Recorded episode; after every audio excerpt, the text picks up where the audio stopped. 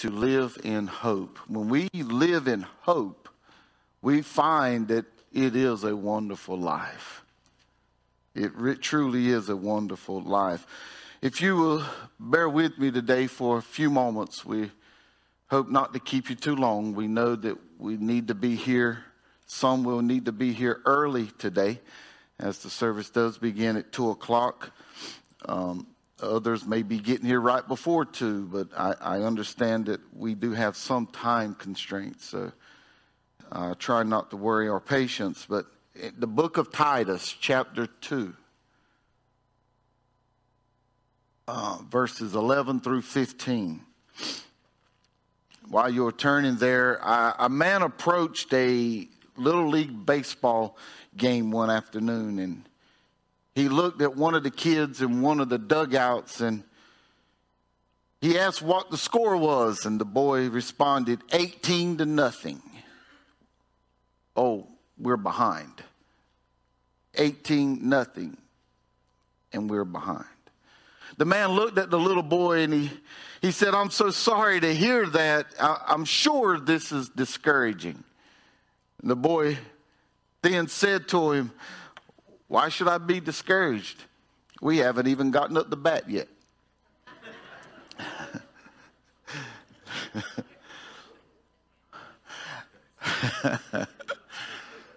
As a spectator of a game such as that, you would think, well, all hope is lost. As a player on a team that's 18 runs down, Usually, the only hope that you have is to play different in the next game. Uh, however, there, there, there's usually that one player, that one player who believes that we can do this. No matter how far behind you are, that one player who believes we got to continue to play hard no matter how dark it may look, that one player who believes the game isn't over until the last out is made. that one player believes there's always hope. The truth is, in this life that we're living in, often we can find that our back is up against the wall. Often we wonder, what can we do? Often we contemplate it, do we actually have any hope? Hope, by the world's understanding, is a wishful thinking, but Scripture teaches us that hope is a certainty. The truth be known, if our only hope or our only certainty is in this world, then we're already miserable. But the Apostle Paul reminds us here in the book of Titus that God, through His grace, He has given us a certainty. He has given us a hope. When we look here in verses 11 through 15 in chapter 2, the Bible records, For the grace of God that brings salvation has appeared to all men, teaching us that denying ungodliness and worldly lust, we should live soberly, righteously, and godly in this present age. Looking for the blessed hope and the glorious appearing of our great God and Savior, Jesus Christ who gave himself for us that we might re- that he might redeem us from every lawless deed and purify for himself his own special people zealous for good works. Speak these things exhort and rebuke with all authority. Let no one despise you. This is God's holy word. God, as we thank you for your word, we pray that today when we leave here, that God, we're filled with hope, filled with the hope that there's a better life coming. And even while we're living in this sin cursed world, knowing that we have hope through your Son Jesus Christ, it is still a wonderful life. Oh God, we thank you for your love and your grace and your mercy that you've given us. Now we ask that you would be with us, that you would hide me behind the cross, pour fresh anointing, and God, you speak to your people. Share the message you would have them to hear. And God will give you glory for what's accomplished. And if there's one who doesn't know you through your Son, Jesus Christ, we pray that this would be the day that they call out to you and cry out, What must I do to be saved? For God, we know if they will believe in their heart that Jesus died for their sin, that if they would believe that he was raised from the grave, then God, they too can be saved. God, now have your way, and we'll praise you for what's accomplished. In Jesus' name we pray. Amen. when we approach this text, we really need to understand what's taking place here in the book of Titus. I, I don't think I've preached a message out of this book, but I want to just share with you what's going on in these first couple chapters. When we it appears here that Paul's letter to Titus was actually written at a time between either his house arrest or his imprisonments. Paul has left Titus to pastor this church in Crete. And now he's writing to Titus to admonish him to set up leadership in order that the, they, that the people in Crete or the church in Crete, the believers in Crete would have a hope for a healthy, sound church. He writes, advising Titus, if you go through the first chapter, you find that he's advising Titus to set up elders, to appoint elders in the church, men who would, who have been, who are a proven character, men who have their homes and their businesses um, in, in order, men who can oversee the look of the, or the work of the church. In appointing these elders, Paul shares that they should have certain family and personal and, and preaching qualifications. And they should display these qualifications in their lives. In displaying these qualifications, the elders would distinguish themselves from false teachers who were trying to infiltrate the church. They would distinguish themselves for, from unbelievers who felt that they could come in and do what the believers were doing. So we come to chapter 2 and we see that Paul continues by admonishing Titus to teach the believers to be to example the Christian life. What we don't find is a laundry list of do's and don'ts that are intended to scare people into thinking that one mistake will keep them out of the portals of glory. Somebody should have somebody should have praised God right there. Uh, folks, listen, instead what we find are responsibilities that are given to the believers in order to help others live their lives out for Christ, such as how older men should be examples for younger men, how older women should be examples to younger women. Paul shares how Titus should teach young men, young women and young men to live their lives in a way to where their families are not ashamed of them. Paul continues to share with Titus that he is to teach believers to serve their employees in such a way that testifies of Christ in their lives while even in the workplace.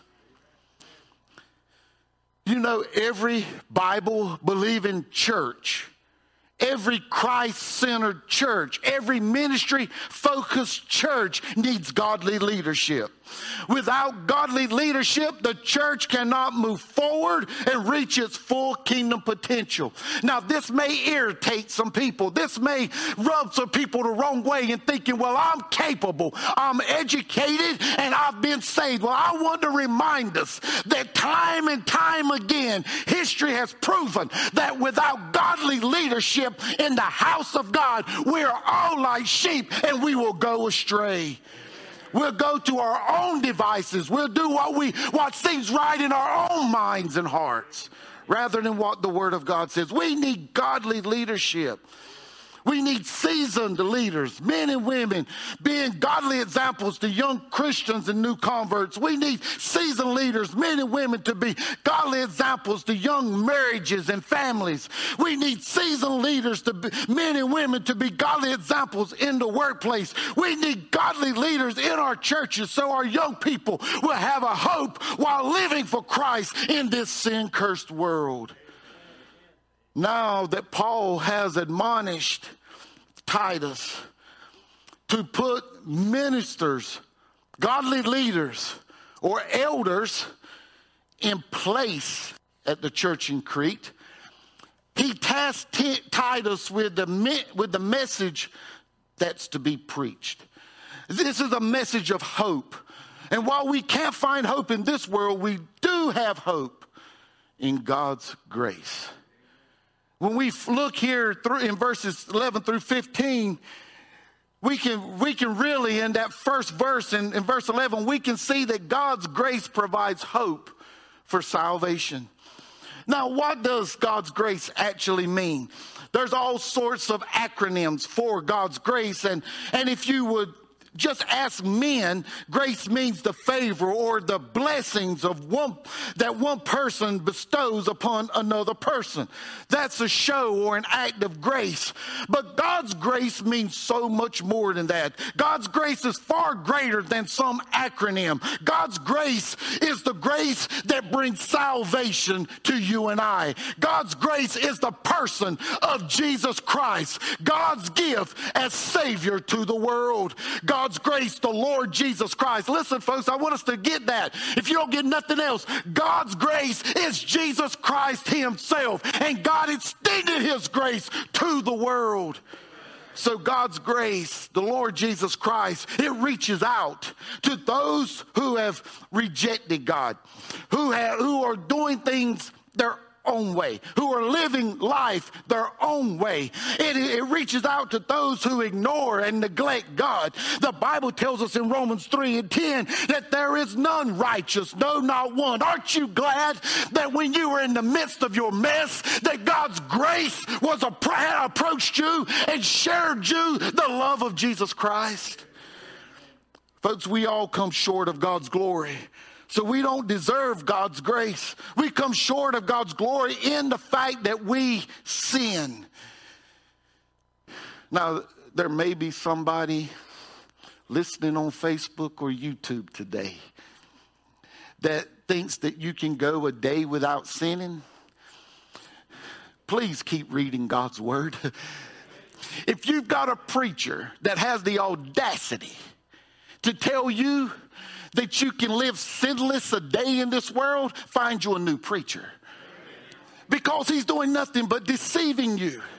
Folks, we can't even trust our dreams. We can't trust ourselves when we are asleep. We can't trust ourselves when we are by ourselves. We can't trust ourselves at all. But we can trust Jesus. Folks, we all come short of God's glory because of sin. And it's because we sin that we die. And the glory of God's nature is the fact that He never dies. That's the glory of His nature. He lives forever. The shame of our nature is that we fall short in our nature. The shame or us falling short in, in our nature is the fact that we die. And though we die, we do not cease to exist. We will exist for all eternity. We will go through a physical death where the body goes back to the dust in which it came from. We will do that. However, we will live for all eternity. The second death, the second death is a spiritual death. It doesn't mean you cease to exist, but it, you ceased to ever be reconciled to a holy God. That's what death is. We live for eternity because of sin, because of us falling short of God's glory, because of our sin nature, we're doomed to a prison and a judgment of hell.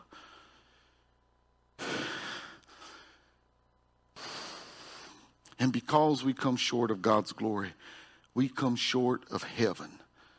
Heaven is a, a perfect place for perfect people. But the good news is we have hope. Now, I just said there's none righteous. No, not one. I just shared that we can't even go a day trusting that we can live without sin.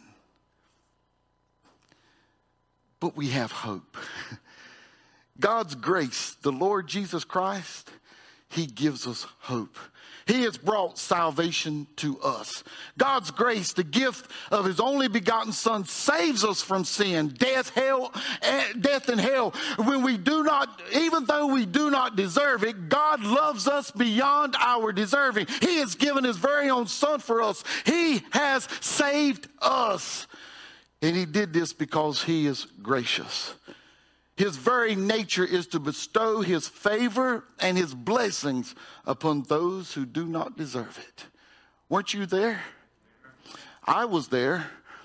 I was in such a mess, I knew I couldn't help myself. And I believed in, with all my heart that God wanted nothing to do with me. I was in such a mess, I wanted nothing to do with Him. So why would He want anything to do with me? I didn't deserve His grace. I didn't deserve His Son to die on a rugged cross for my sin. But He did anyway.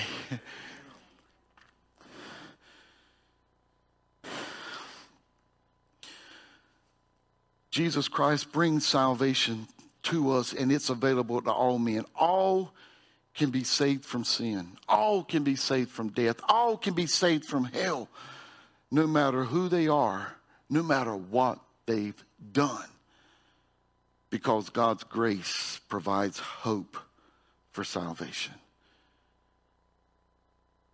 Jesus came to die for the sin of the world. And if we will believe and confess Him, we believe He is the sinless Son of God, that He died for our sin. He arose on the third day, and He's coming back to receive us. If we believe He is King of kings and Lord of lords, if we believe that He is Savior of the world, and we confess Him as our Lord and Savior, surrendering our lives to Him, then we have a hope. We have a hope that's only provided by God's grace. But God's grace not only provides us hope for salvation, in verse 12, it provides us hope for sanctification.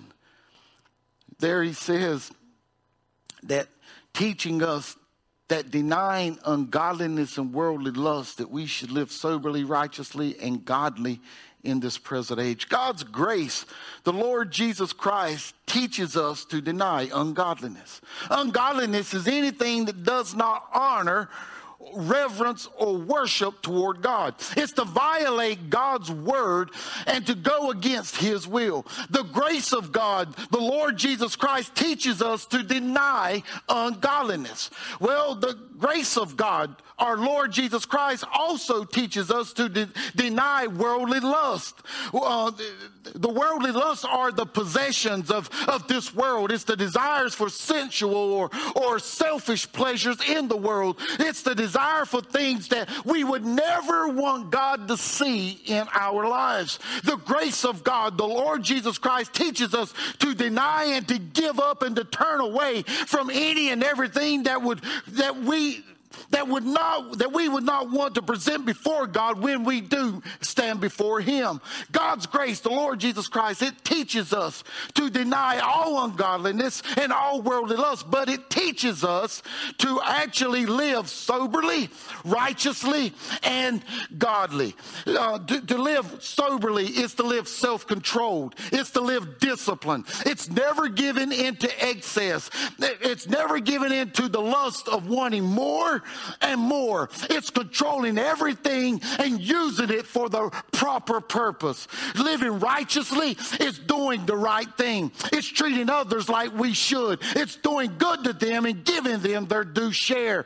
Living godly is to live in the consciousness that God actually lives within us, that we are the very temple of God and we are living just like God says to live obeying all things that He's commanded us to obey. And when we think about Scripture, when we look through the Scriptures, we find a great example of this. We find that example in Joseph. Joseph reminds me of a life that's lived uh, denying ungodly and worldly lust. He, he lived a life that was sober, righteous, and godly. Joseph was sold into slavery by his brothers. He became a servant of Potiphar's house. However, God's hand was upon Joseph, and everything that he touched was made to prosper. So Potiphar, being the, having the wisdom that God had given him, he made Joseph the overseer of his entire home. And it would, they would have, uh, uh, and when Joseph was made overseer of the house of, Potiphar, Potiphar's wife caught a glimpse of Joseph. She started liking what she saw and, and she set her sights on having him. It would have been easy for him to live in, uh, to give in to ungodliness and the worldly lust. But Joseph instead behaved soberly, righteously, and godly, rejecting all the advances of Potiphar's wife, even though she became relentless and devised a plan to seduce him. Joseph still denied her seduction. And because of his denial, Potiphar's wife set him up to be thrown in prison. Joseph went to prison knowing he could stand before God and know that he behaved, behaved righteously, soberly, and godly. He had nothing to be ashamed of when he stood before God. Well, you know, a sanctified life is just what Joseph lived. And that's a that's a, just a different life. It's a different life than when we than before when we got saved. It's a life that's set apart from Christ. But it's a life that our Lord Jesus Christ teaches us to live. Some people have the misconception that when they get saved, they ought to just know how to live for the Lord. The Bible tells us right here that God, that Jesus, God's grace has to teach us how to live for Him. We have the tendency to want to tell other believers what they're doing wrong. You know, there's a problem with that. The problem with that is that we don't want others telling us what we're doing wrong. It's not our job to correct people. It's our job to pray for people. It's our job to, to live out a life as an example to people. It's our job to, to live out a life to where people see our lives and they want a life like ours reflecting Jesus Christ. It's our job to live a life that is sober, righteous, and godly. And if we as leaders are going to give instructions to others to live by, those instructions should be from the very Word of God. It shouldn't be our opinion. It shouldn't be what we think. It shouldn't be what makes sense to us. It should be the holy Word of God.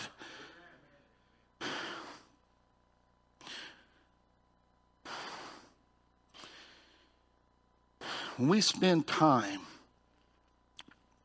you know, God teaches us through His Word and He teaches us through His Spirit. And when we spend time in His Word and allow His Word to penetrate our hearts, we're spending time with Jesus. And we're allowing Jesus to teach us. And as we're allowing Jesus to teach us, He's molding us to becoming more like the image of Christ.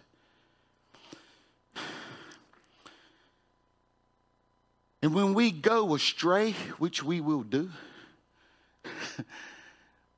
it's just in our nature. We have two natures that are warring against one another. We have a sin nature and we have a God nature. And the sin nature just wants to do what it wants to do. And the God nature wants us to live for Him and not to ourselves. So from time to time, we may find that we stumble we fall. We give in to the sin nature.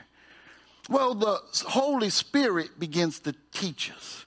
You know, the Holy Spirit that was quickened within us, that was made alive at salvation, that Holy Spirit begins to convict our hearts. You know, the word Convict, it doesn't mean condemn. He doesn't condemn us, he convicts us. In other words, what he does is he convinces us or he proves to us that we're guilty. That's what the Holy Spirit does. That's his job. And the Holy Spirit convicts us and then he guides us back onto the path of righteousness. Many are afraid. There are many out there who say that I can't live the Christian life. Well, I want to assure you, on your own, you cannot live the Christian life. Me, uh, and but our hope, our certainty for living a sanctified life, a Christian life, lies not in our power, but in the grace that God has provided for us. Our certainty, our hope of living sanctified, living the Christian life life is that Jesus Christ will teach us and that we will follow him. Outside of that, we can't live it. He has to lead us and he has to guide us. So, in other words, we got to set ourselves aside and we got to be willing to follow after him. And when we stumble, we don't lay there and waller. We get up. We ask Him to forgive us of our sins, which He already has done. But we ask Him to forgive us of our sins, and we continue following Him. Yes, God's grace provides us hope for sanctification, provides us hope that we're not the same person we used to be. And you know what? I've learned this. If we reflect on our lives, if we just think back to who we were before we were saved, we're different people. We're not the same as we used to be. I'm talking about those who've received Jesus as Lord and Savior. As a matter of fact, when I think back of 20 years, I'm not the same person I was then. When I think back of 15 years ago, I'm not the same person I was then. When I think back of five years ago, I'm not the same person I was then. And I pray that when I think back of last month, I'm not the same person I was then. Serving and following after Christ will change our lives. If we will allow Him to teach us, He will mold us into Himself or to be like Him. If we look here in this passage in verse 13, we find that not only does God's grace provide us hope for salvation and sanctification, but we find that God's grace provides us hope for our Savior's return. There in verse 13, we see Paul says, looking for the blessed hope and the glorious appearing of our great God and Savior, Jesus Christ. The blessed hope and the glorious appearing of our Lord Jesus Christ are not two different things. The blessed hope or the certainty is the appearing of our Lord Jesus Christ. He has said he's coming back. And we can count on the fact that he's coming back. That's a certainty. He, we, he will appear again. He will appear in all glory and majesty, all the glory and majesty of his being. In 1 Thessalonians 4, the Bible tells us, For the Lord himself will descend from heaven with the shout, with the voice of an archangel, and with the trumpet of God that is going to be such a glorious time that the dead in Christ will rise first. And then those who may be alive and remain will be caught up together with them in the clouds to meet the Lord in the air. And thus we will always be with the Lord. Oh, the question has been what is so blessed about his return? For those who believe in Jesus, we will be filled with joy, happiness, beyond what our eyes have ever seen, beyond what our ears have ever heard, and beyond what's ever entered into our hearts. When we think of, of being united with Jesus, the one who left the portals of glory to become the perfect, spotless Lamb of God, when we think of his return to receive us to himself, oh, how glorious that's going to be. When we think of being reunited with our loved ones who's gone on before us, and being transformed in the moment in the blink of an eye and, and, and, giving us a brand new body where we'll be able to see Jesus just as he is Listen, it'll be so glorious that we won't worry about what size he gave us. We won't worry about the color of hair we have. We won't worry about, about whether we're whether we're old or young, whether we whether we're we're walking fast or walking slow. It'll be such a glorious time that we can see Jesus for who he is. It's a time when our faith becomes sight. A time where we're spending eternity in a place where all things have been made new. It's a time where we'll be in his presence, basking around his throne for all eternity. Oh, folks, God's grace has provided us a hope for his return. Listen, I don't know about you, but I'm looking forward to his return. I want to continue live living in this world. I, I want to, but I'm ready for him to return right now. If he says it's time, I'm okay. If he says wait a while, I'm okay. Either way, I've won this race. I've won this battle. The devil can't win. I've won this because it's going to be a glorious time when I see him. And until then, it's going to be a wonderful life living for him. Folks, the grace, God's grace has provided us a hope for their Savior's return. You know, this is the message that Paul tasked Titus to preach. He tasked Titus to make sure the elders of the church preached this message he tasked Titus to make sure that they understood sound doctrine and that they preached the good news of our Lord and Savior Jesus Christ. That there is a message of hope. He looked upon the people and said they need to be filled with hope, and it only comes through the grace of God, and the grace of God is our Lord and Savior Jesus Christ. God looked upon us and he saw that we were dead in the trespass of our sins. He saw we were eternally separated from him.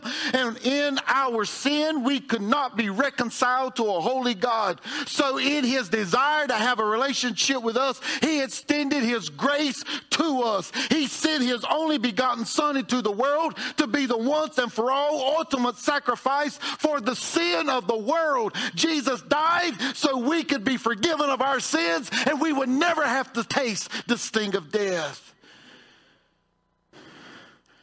But he didn't just die for our sins.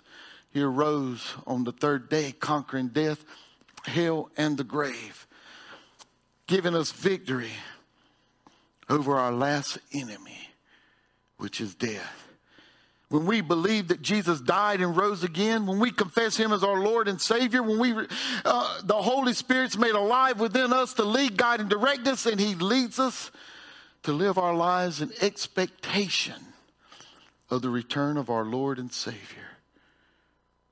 So I want to ask this question, just in case there's someone here who doesn't know Jesus as Lord and Savior. Do you want to live a wonderful life?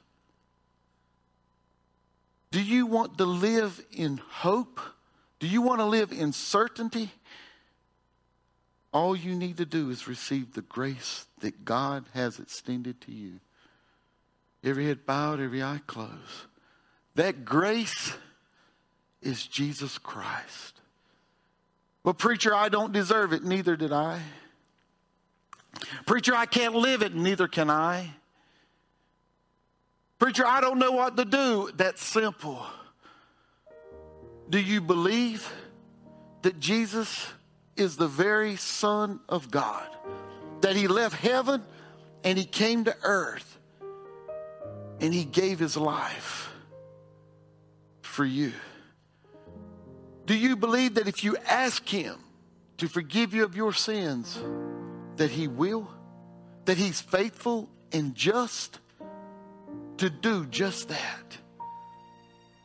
If you do, the hard part is behind you.